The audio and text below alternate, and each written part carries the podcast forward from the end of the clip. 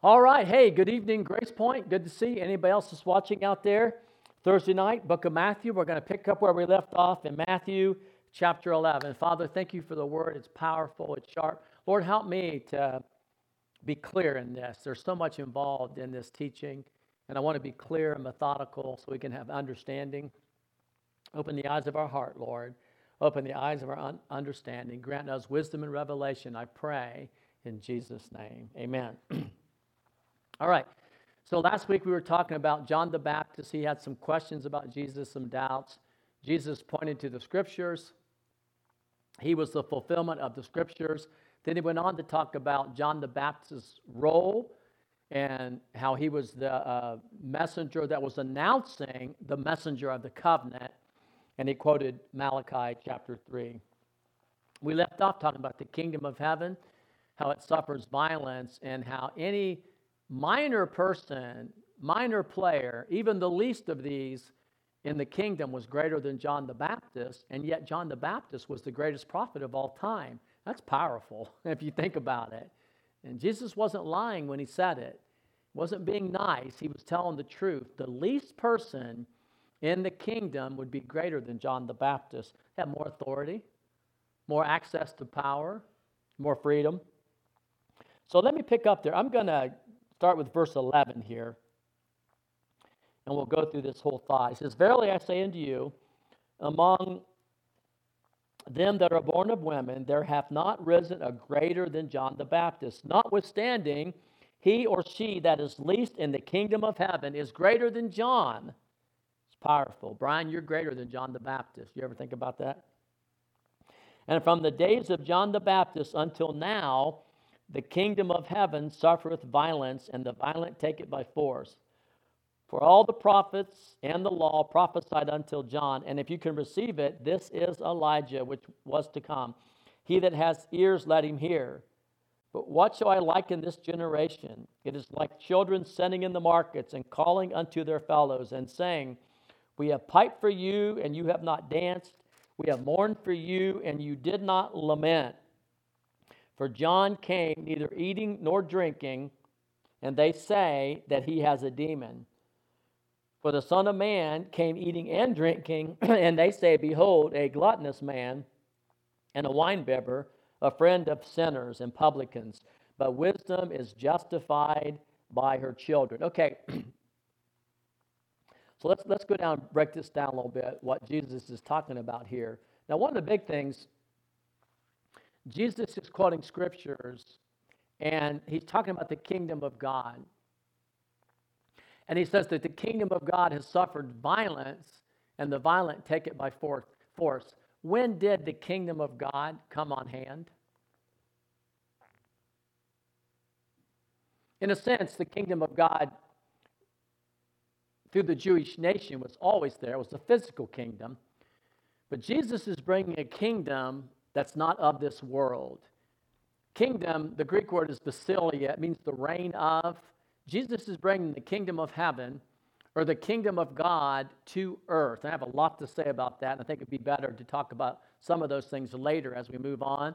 So, Jesus actually is living in the kingdom, he personifies the kingdom.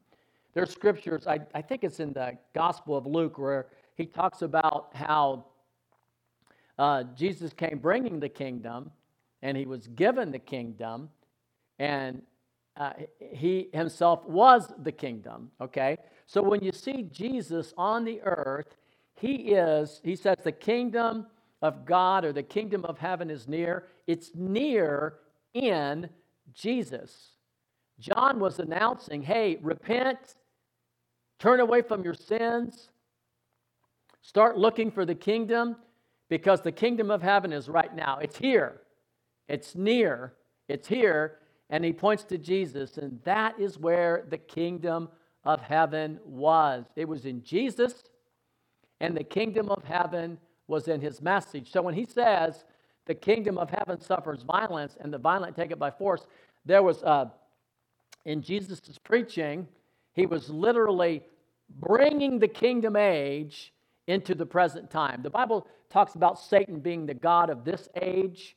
how we live in a fallen age and that, uh, you know, Satan is lording death and lording sickness and lording poverty and lording sin over people. Men, the Bible says that men are prisoners to sin. And here comes Jesus in the kingdom of his Father, and he's announcing good news to the poor. He's announcing freedom from sin. He's announcing healing. He's announcing the power of God's kingdom. And, and, and the thing that we must realize this kingdom was not anywhere else but in Jesus. The kingdom of heaven was suffering violence, and the violent take it by force. When people were pressing into Jesus.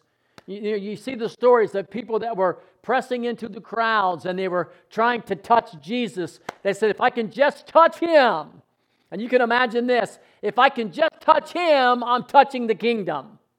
If I can just touch him, I can get Isaiah chapter 35 to work for me. If I can just get near him, my daughter will be healed. If I can just, he says, Hey, Rabbi, Messiah, son of David, have mercy on me. You know, I've got leprosy. Please, Messiah, King, King of the kingdom, bring your kingdom to me. Bring your healing to me. Bring your good news to me. So the only way that you are going to press into the kingdom and take it by force is to have an encounter with the kingdom through Jesus Christ. John the Baptist was announcing that. This is He. He's the one I was telling you about. I baptize you with water, but this is the one that's baptizing you with fire and the Holy Spirit. He's the King of the kingdom.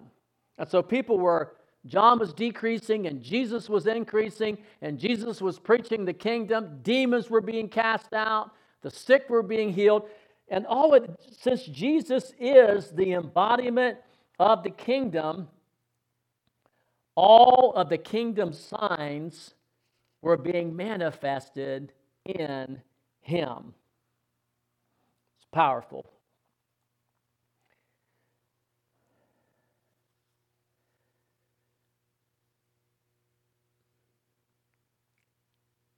he made the statement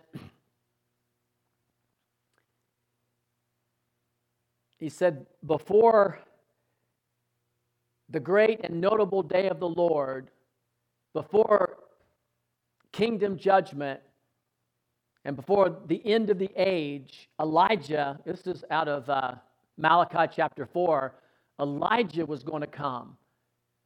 Before the end of the age, before God's final judgment, Elijah was going to come. And he made the statement if you can believe it, John the Baptist was Elijah to come. If you can accept it. Now we know that this is the transition I want to get to. We know that Jesus said John the Baptist is Elijah to come, but also later, I think it's in Matthew 17, he said Elijah is still to come. Now, isn't that interesting? Elijah is going to come before the great and notable day of judgment of the Lord, and yet in John the Baptist, Elijah had already come. Now, obviously, John the Baptist wasn't literally Elijah, but he had the spirit of Elijah. That's the spirit of repentance. When the hearts of the fathers are turned to the children, the hearts of the children are turned to the fathers. And he says, People are repenting God's going to come in judgment and people are repenting. That is the very spirit of Elijah. So, so John the Baptist was preaching repentance, people were repenting, Jesus was coming in his kingdom. There is going to be another time in the future when Elijah is going to come and preach the identical message of repentance. The fathers will repent, the sons and daughters will repent, they'll receive Jesus. And when that happens, Jesus will come again, but this time he'll come in judgment. What the Jewish people believed, or what the disciples believed, the scribes and the Pharisees, all the Jews believed that the Messiah was going to come and he was going to judge the world. The Jewish nation would rule over the whole world. The Messiah would sit on the temple. the Jews would conquer the world in one way or the other, and they would rule and reign through the Messiah, and he would bring his kingdom, and he would bring healing and justice and all these things that were preached in the Old Testament. The Messiah would bring it, and there would be that would be the final day or the final judgment, and their Messiah would set, and they would reign with him as a nation forever. And that's what they were looking for. And all, although Jesus inaugurated that time, he did not complete it. It was almost like he started it. He started the reign of the kingdom of heaven on earth. He sent out his disciples to preach the kingdom, to spread the kingdom. And he said, I'm going away, but I am going to come back and I am going to finish what I started. In the meantime, you guys occupy until I come. Let's flip over there. I, I, I got to read that. That's in Luke. I hope I'm not going too fast for you. Jesus inaugurated the end times. That's why in the scriptures, Paul always talks about how we are living in the end times, the last days. Peter talks about us living in the last days. John talks about us living in the last days. Jesus inaugurated the last days. We've been in the last days since Jesus died, was buried, and rose from the dead. And in these last days, we're preaching the gospel, we're preaching the kingdom. Jesus will come back and consummate his word. He'll come back in judgment and he will sit on that throne, and all of his followers will be rule and reign with him. We don't have time to get into the book of Revelation. Let me read this to you. I think it'll bring some light into it. In uh, Luke chapter, uh, chapter 20, verse uh, 9. Then began he to speak to the people this parable. A certain man planted a vineyard and let it bring forth, uh, let it, he led it forth to a husbandman, and he went into a far country for a long time. And at that season he sent a servant to the husbandman that he should give him the fruit of his vineyard. But the husbandman beat him and sent him away. And again he sent another servant. and He beat him and entreated him, him shamefully, and he sent him away. And again a third, and they wounded him and cast him out. Then the Lord of the vineyard said, What shall I do? I will send my beloved son. It may be that they will reverence him when they see him. But when the husbandmen saw him, they reasoned among themselves, saying, This is the heir. Come, let us kill him, that the inheritance may be ours. So they cast the son out of the vineyard and killed him. What therefore shall the Lord of the vineyard do unto them? He shall come and destroy the husbandmen and give the vineyard to others. And he said, This is what was written the stone the builders rejected has become the head of the corner. Whoever shall fall upon that stone shall be broken, but on whomever it shall fall, it will grind him to powder. So Jesus came to his own people preaching the kingdom of God. They rejected him, they murdered him. And of course, we know he rose from the dead and he went away and he told his followers, Occupy until I come. He is going to come back in judgment. In a certain sense, the Jewish nation was judged in 70 AD, but there is a final day of judgment. You know, I'm going to talk about that next week. I, I don't want to go too far. Here's what I want you to understand Jesus came, the kingdom of God was preached, and people were forcefully entering into it. Jesus himself brought the kingdom. The kingdom was in Jesus. He had all the signs of the kingdom healing, forgiveness of sin. All these things were occurring in Jesus. He was rejected, he was crucified, buried, he rose from the dead, went to heaven, sent the Holy Spirit, sent his disciples and, and followers to preach what? The kingdom. The kingdom message, forgiveness of sins, and the kingdom. And we'll pick up there next week.